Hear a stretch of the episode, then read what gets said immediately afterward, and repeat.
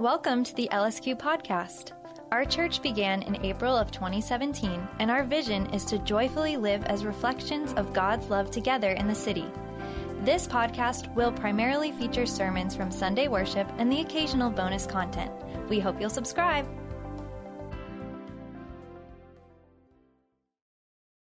Today's scripture is 1 Corinthians chapter 1, 8, verse 18 through 27. For the message of the cross is foolishness to those who are perishing, but to us who are being saved, it is the power of God. For it is written, I will destroy the wisdom of the wise, the intelligent of the intelligent, the intelligence of the intelligent I will frustrate. Where is the wise person? Where is the teacher of the law?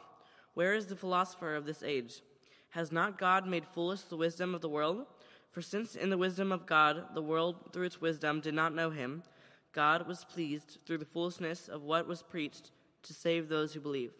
Jews demand signs and Greeks look for wisdom, but we preach Christ crucified, a stumbling block, to Jews and foolishness, wait, foolishness to the Gentiles. But the, to those who God has called, both Jews and Greeks, Christ, the power of God and the wisdom of God. For the foolishness of God is wiser than human wisdom, and the weakness of God is stronger than human strength. Brothers and sisters, think of what you were when you were called.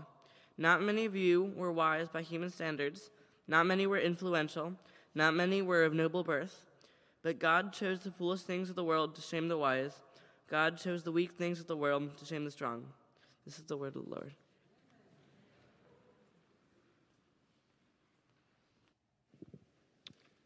Thank you, Ronan. Good morning and welcome again to Redeemer Lincoln Square.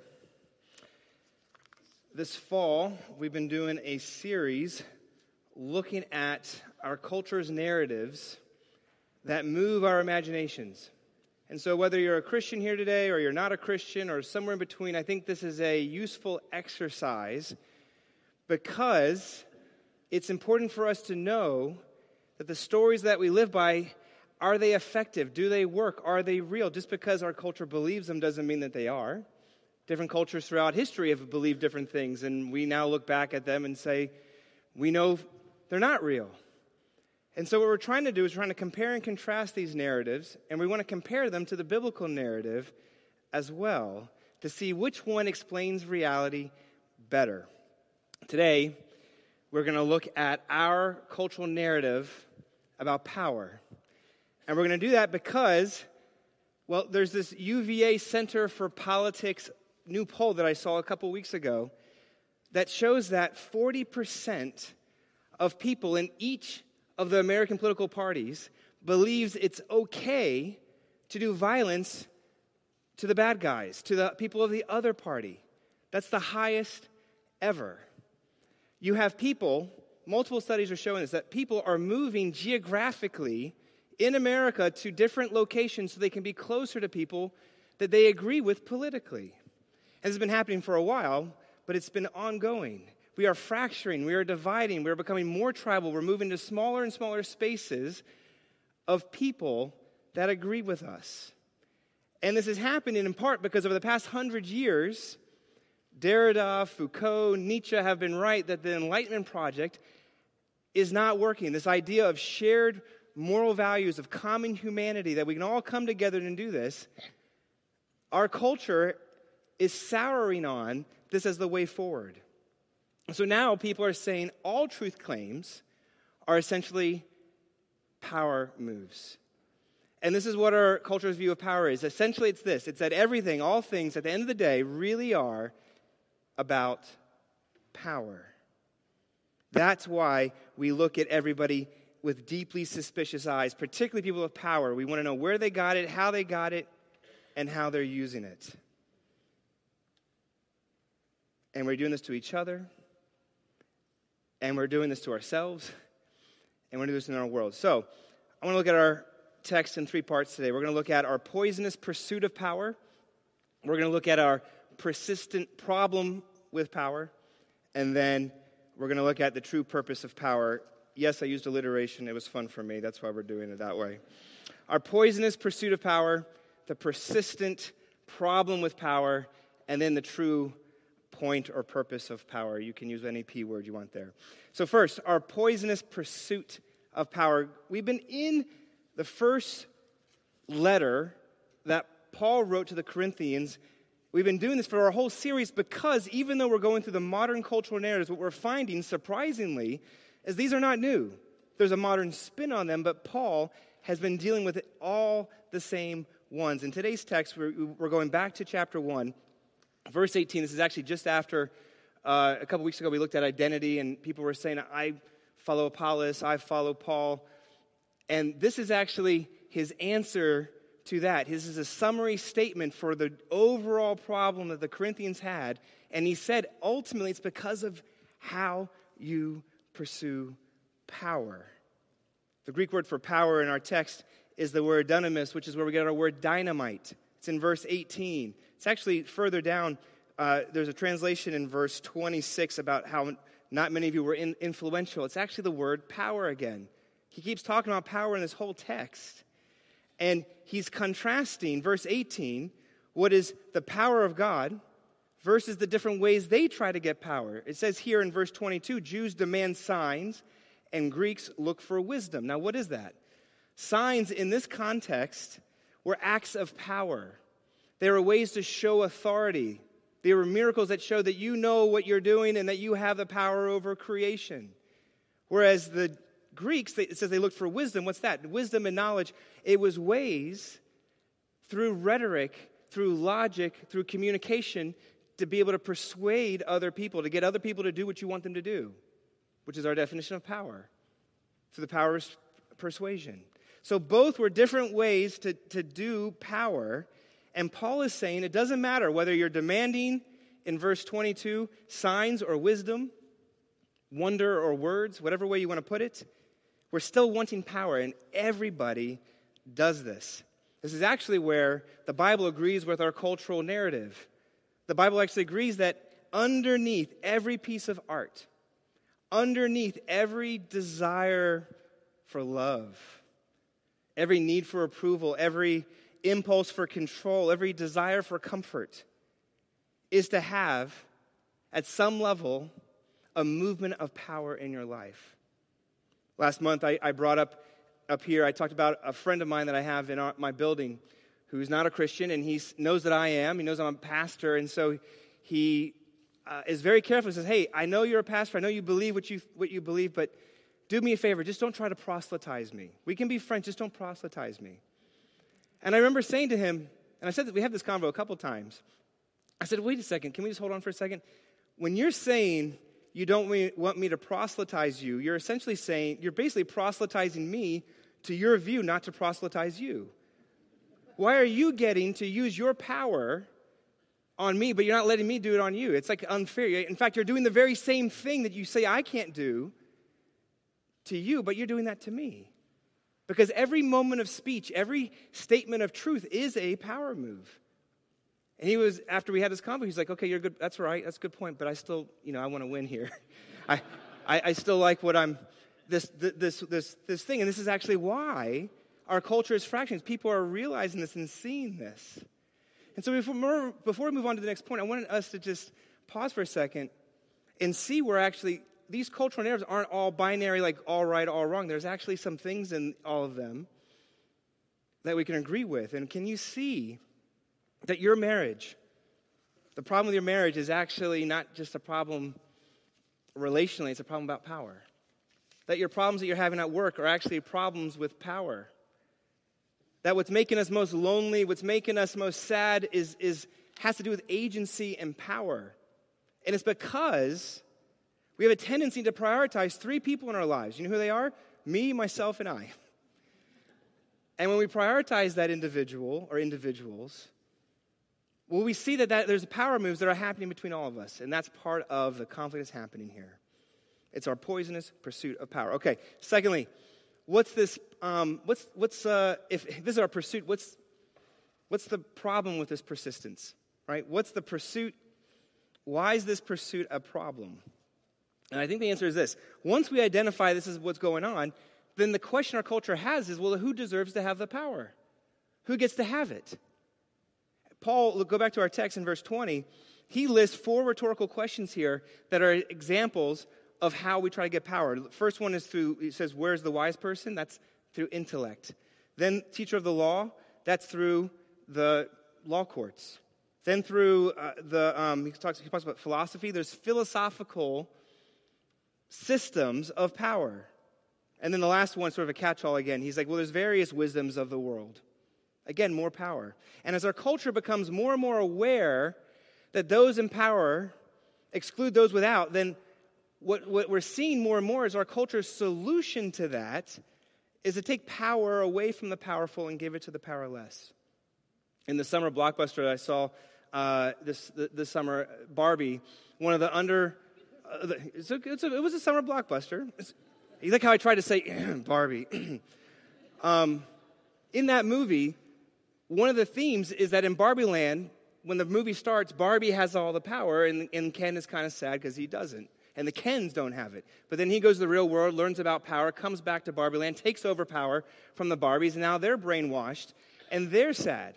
So then they try to take back the power from the Kens, and it just goes back and forth, back and forth. It's actually a great example of what our culture thinks about power, that, that there's just this endless class and gender and racial and political struggle between the haves and the have nots. And, and the answer that they come up with is well, then we need to take power away from the powerful and give it to the powerless. Which, by the way, feels moral on the surface in some ways. And Christianity, by the way, resonates with some of these traits. But it's the way that we go about doing it that has problems. Let me try to give you three quick problems with this view.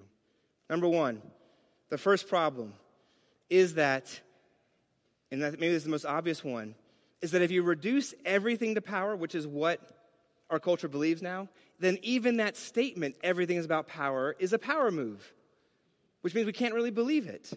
It nullifies its own existence. When you say everything's about power, well, then what you just said there, you're trying to get power by using that statement, so that's about power, so why should I believe it? It nullifies it. And the other problem is if every truth and every religion, every statement is that space, and people are blinded to their own power by their class and their gender and their race, they don't see it, then, then the people pointing that out, aren't they blinded by their same position as well? And the way, the way they're using that statement is to get power as well? And then also, who's to say that actually the powerful, right? The powerful are trying to unseat, sorry, the powerless are trying to unseat the powerful.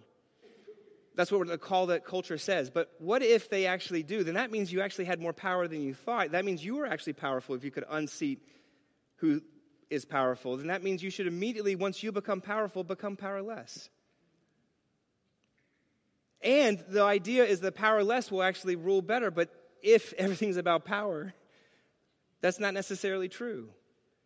And so, what, what's interesting about this, this view is that it eats itself. It's deeply incoherent. It's overly simplistic. It says if we just change the power moves, then will there'll be healing and there'll be betterment. And that's just not necessarily true. Second problem is this if everything's about power, at the end of the day, then there's really no way to move forward in conflict. Why? Because think about forgiveness and reconciliation and peace. Those statements, those things in and of themselves are just power moves. So then everything that we do really is just performative. Everything we do is we're really stuck. It actually look we look at the advocates of the past, the activists of the past, Martin Luther King Jr. And, and those like him, what did he say? He said the only way forward is going to be reconciliation between those who oppress and those who are their oppressors. But this view is saying, no, sorry, that's not true. And so we're stuck in this sort of endless cycle. It's deeply cynical, it's deeply um, immovable for the way forward. And then, thirdly, lastly, this view sees rights that, that we view, like the right for free speech, the right to a fair trial, a right to, um, you know, practice religion, any right that you think. This view says that those are all just ways to oppress people. And therefore, this narrative has no problem taking away rights from those who they deem are their oppressors. Which then means that you can actually justify really any mo- movement of violence, any movement of of taking away the power from who we think doesn't deserve it.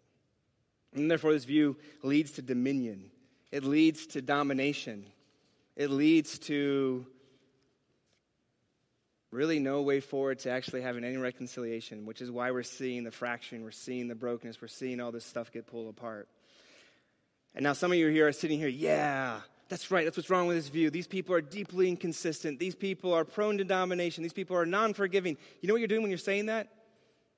You're actually doing the very same thing that they're doing to you. What are you doing in that moment? When you're saying, yeah, those people over there, you're dividing, aren't you? What you're doing in that moment is you're, you're marginalizing, you're, you're resenting. You're doing the same, you're actually making a power move. This is what's so interesting about this narrative. It's, it's so sneaky. The minute we think we label people and we say, oh, those people over there, guess what? We've done the same thing. And we might have the modern emphasis of it, but Paul saw the same tendency in the Corinthians. This is, this is a human problem. This isn't just a modern problem.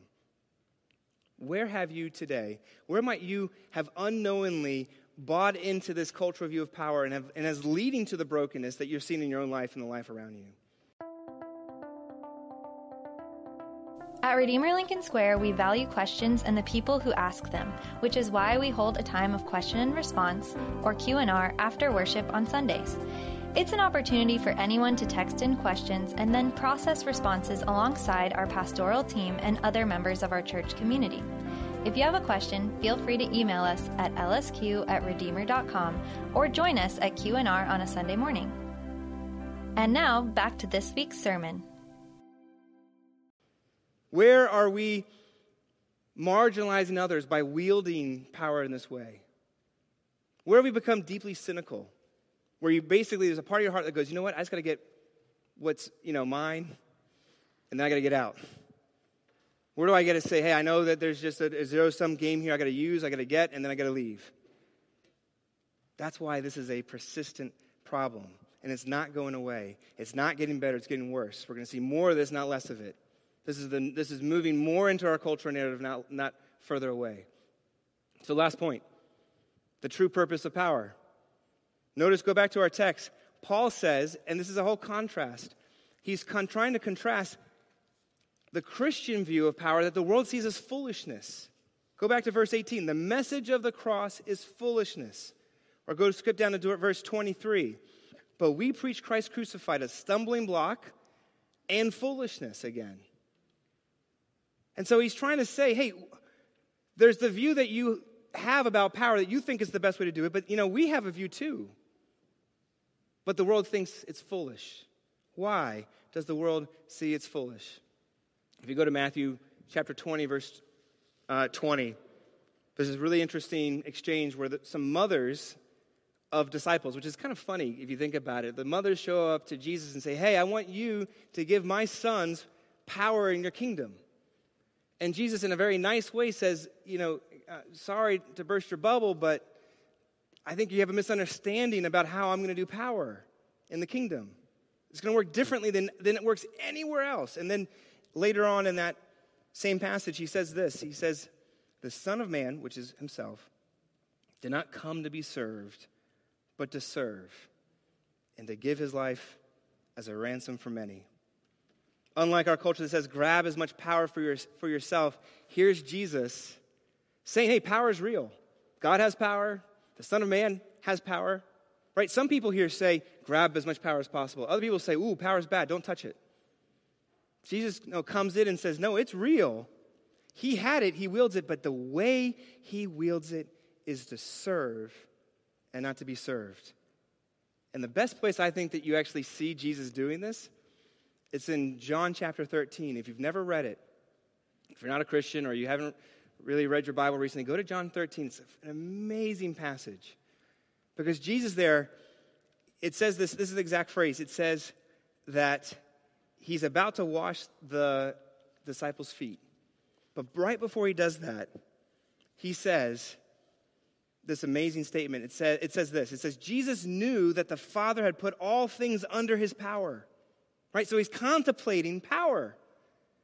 And then it says, and that so, so I'm going to read it again. Jesus knew that the Father had put all things under his power and that he had coming from God and was returning to God.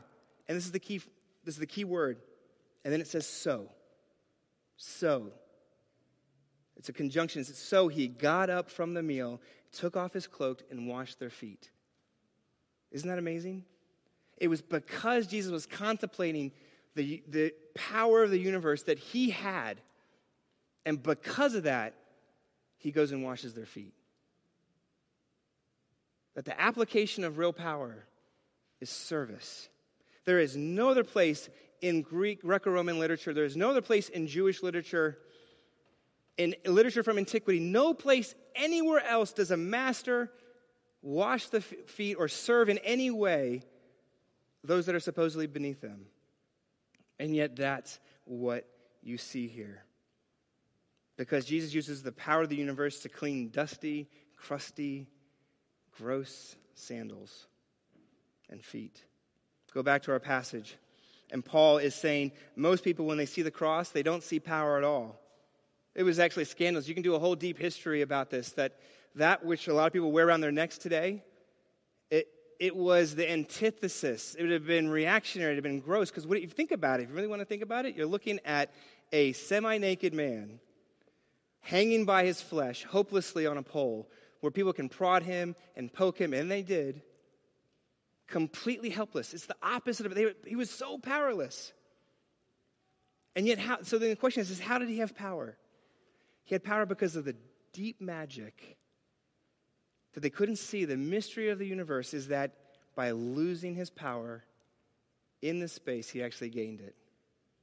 How's that possible? James uh, Montgomery Boice, famous minister in Philadelphia, years ago had this great story that he told in a sermon. He said that there used to be a, a, a czar in Russia, Nicholas the First, and the czar loved to go around and um, dress up as a common soldier in his army and check in on how his army's doing. And one of his friends, his friends had a son who was stationed in a fort. His job was to take the treasury and pay the other soldiers what they deserved. But he got into a gambling problem. He started taking some money from the treasury, and then he kept on taking more and more. And finally, when he got, sat down to look at the books, because he had to make sure the books were balanced, he realized that he was going to be discovered. He was going to be caught.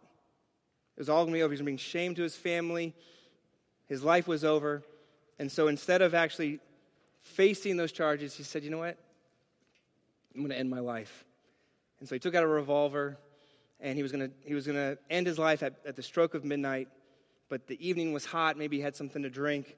And he fell asleep early.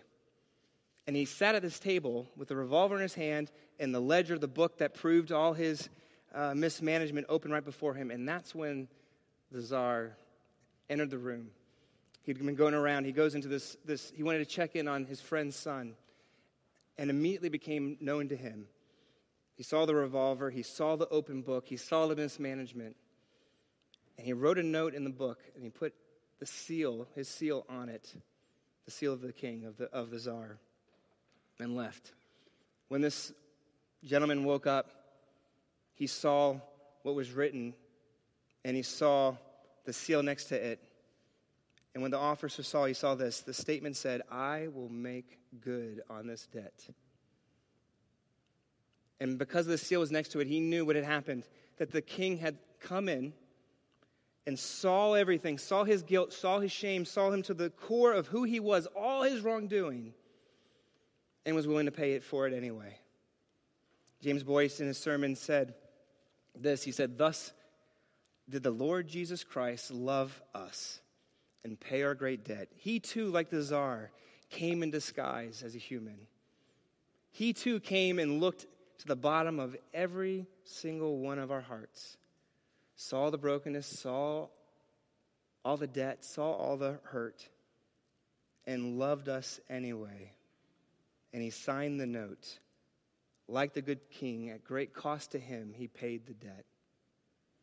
When the king of creation, when the king of the universe gives up power, who has every right to hold on to it, has every right not to give it up, but gives it up anyway, instead of claiming it as, uh, as his own, it actually, in a strange and mysterious way, it releases true power into the world. Think about it this way there's actually nothing weaker if you think about it. People who, our view of power is making other people do what we want. It's actually nothing weaker than that because it means that you have to get other people to do what you want. You need them. And therefore, there's nothing stronger than not needing to do that the ability to give up and to serve. That's why true happiness is found in the happiness of somebody else when you serve them. True freedom is when you bind yourself to somebody else in love. That's why true richness is when we can give up our money. Well, we don't actually have to have it for ourselves. That's why when we give up our claims to power, there's actually a lot of power in that moment. Because guess what? In that moment, the things that we thought we had power over to make us get what we want actually had power over us, and now they don't anymore. Because Jesus Christ went into the depths, went into the bottom to lift us all up into the heavens. And this is what I need you to see.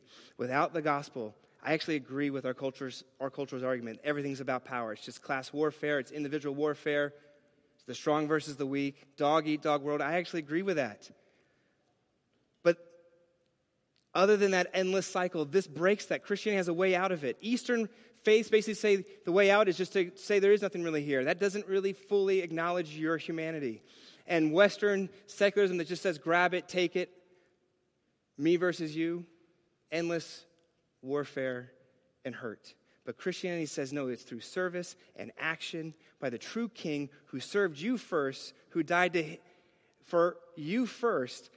That's now why we can live lives of real reconciliation and forgiveness. To end, I want to end with just um, two, what I'm going to call massive implications. Just two implications. Number one is this is good. If this is real, if you actually believe this, it's going to change how you wield power. Why? Worldly power says, my life over you. Jesus' power is my life for you. Worldly power is, you serve me. Jesus says, I serve you. By giving up his power, he even defeats evil in your heart. How? Because why? If you understood what he did for you and you saw his love for you, you're going to love him. That's going to change your heart for him and others. It changes the evil. It reverses when he gives and serves and cares and leads by giving and not taking, by going down so that we can come up.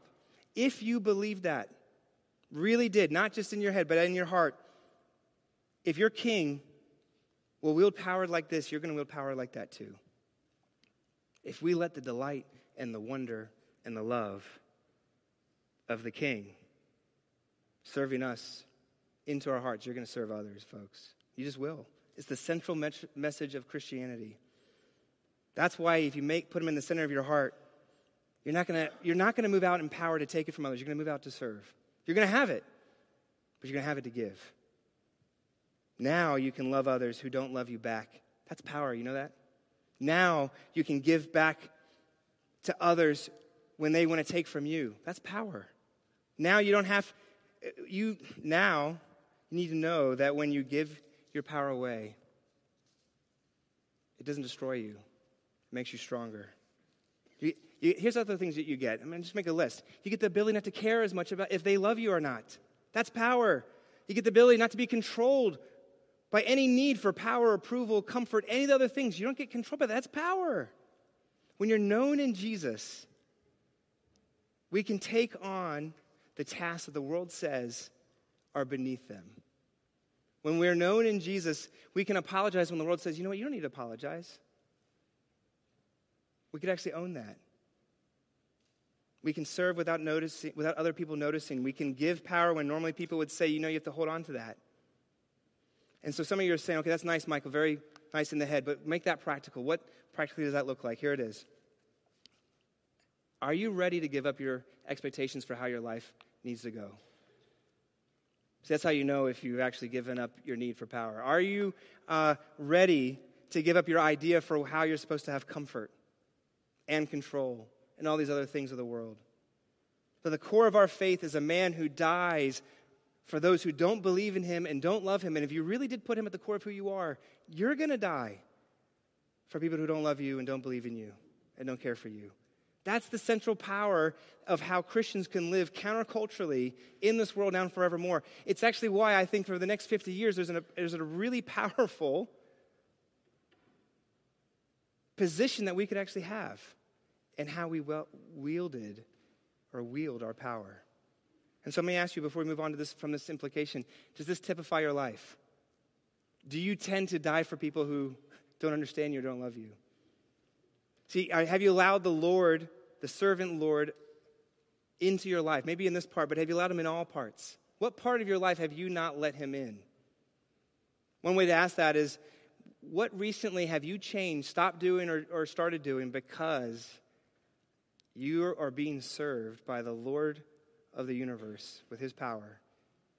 And that changes how we do it too. last implication is this you relax. That sounds really simple, right? Sounds too simple. You relax, but here's what I know. After being your pastor for the past couple years, New York City is a bunch of type A people. Type A people striving, trying, going, burning the midnight candle. I'm doing it myself. And because of that, it's hard to relax. So, how does this actually make us relax? Try to do it this way. Imagine two people Two people both say they believe in God, they believe in Jesus, they know God's love for them, they know God's goodness. Two same people. And imagine on the same day, they both lose their jobs, they both lose their, their most significant other. One person can't recover. They stay bitter at God, they stay bitter, bitter at the world. The other person can. Why? They're actually this, they, they believe the same thing, right? They say they both believe in God's goodness. They both say they're Christians on the surface, but one can recover and the other one can't. Why? It's because it's not just what you think in your head. When I was a college pastor with um, students uh, on college campuses, I'd meet with a lot of non Christians, and a lot of them would say this. They'd say, Hey, show me that God is good. I need to know, show me how I can believe and know God's good. I go, Well, that's easy. I'd take out my Bible and I would say, Look, he rescued his people from Egypt. God's good. He feeds 5,000. God's good. He's, he's good here and here and here. And they would look at me with these blank stares like, okay, that's what it says in, the, in this book over here, but I mean for me. How do I know? And I said, ah, what you're pointing out right now is that there's, there's a difference between knowing it intellectually and believing it and experiencing it in your own life personally. That's actually the difference between these two people is one person read about God's goodness, and the other person tasted and felt and knew and experienced and drank and ate and sat at the feet at the, of Jesus who did this for them. At times in life, because of that, because they actually experienced that, that's why when the experience of the world don't go the way we want, we can still feel and know his goodness. And so I want to ask back to you all which one of those people are you? What, are you the one who just knows it in your head, or is the one who have you actually felt it and tasted it and experienced it? You have to. If you give all yourself to Him, what the biblical account is saying to you, that's foolishness to the whole world, is what Paul says, is that you will realize that He actually already gave His whole life for, for you. Go to Him now. It's, it's, how do you do it? You can start today. You can start with a very simple prayer Dear Jesus, give me a sense of your love. Let me experience it. I mean, maybe I haven't felt it ever. Maybe I haven't felt it today. But if you just go and ask to the Holy Spirit, you'll be surprised what you'd be seeing, what you will see. Last thing I'll say is this: If today you're feeling lonely and sad and scared and frustrated, it's, a, it's a, another gloomy weekend. If that's for you today, the cross I have to tell you, I have to be honest with you, the cross doesn't make those feelings go away. It doesn't. But it is the place where you see and experience God's goodness. I miss my father terribly. There are days that I'm just very raw. It's, um, the tears are always on the surface for me. He hasn't been dead for a few months. And I, at times it's overwhelming. Always on the edge of tears. And the cross does not take those feelings away, but you know what it does? It shows me where the hope is. It shows me a God who actually is not distant from our hurts and my hurts. It shows me a God who knows what he's going to do, and he's already started doing it to defeat death so that I'll have my dad back, so that you would have your hope back, so that you'll have your peace and goodness and joy and truth and the people that you care about back. That's what we find. That's what the resurrection's saying. What my father, he used to say this. He said, If the resurrection is true, then we have everything to gain and nothing to lose. Experience that. Know that in your hearts. It'll change how you live, it'll change how you build power, and we can relax and care for others. Let's pray. Heavenly Father, thank you for the cross. Help it not just to be of, of a symbol around our neck, help it not to just be an intellectual concept, help it to be real. Father, the world was not going to understand it because it's just a zero sum game for everyone else because this is all that there is. But Father, since there's more to the world than just what we see, make real to us what is often unseen, as we said the other week. Help us to see, Father, that we should not let this stay an idea. Help, it, help us to pray and think and meditate and slam the goodness of this cross into our hearts often into the most hurtful places, the places we don't want to go. Wherever we are, let us be able to do that. We pray things in your name. Amen. Thanks for listening to our podcast. We pray that it's a helpful resource as you process aspects of Christianity and grow in your faith. To learn more about our church, including details about Sunday worship, check out our website at redeemerlsq.com.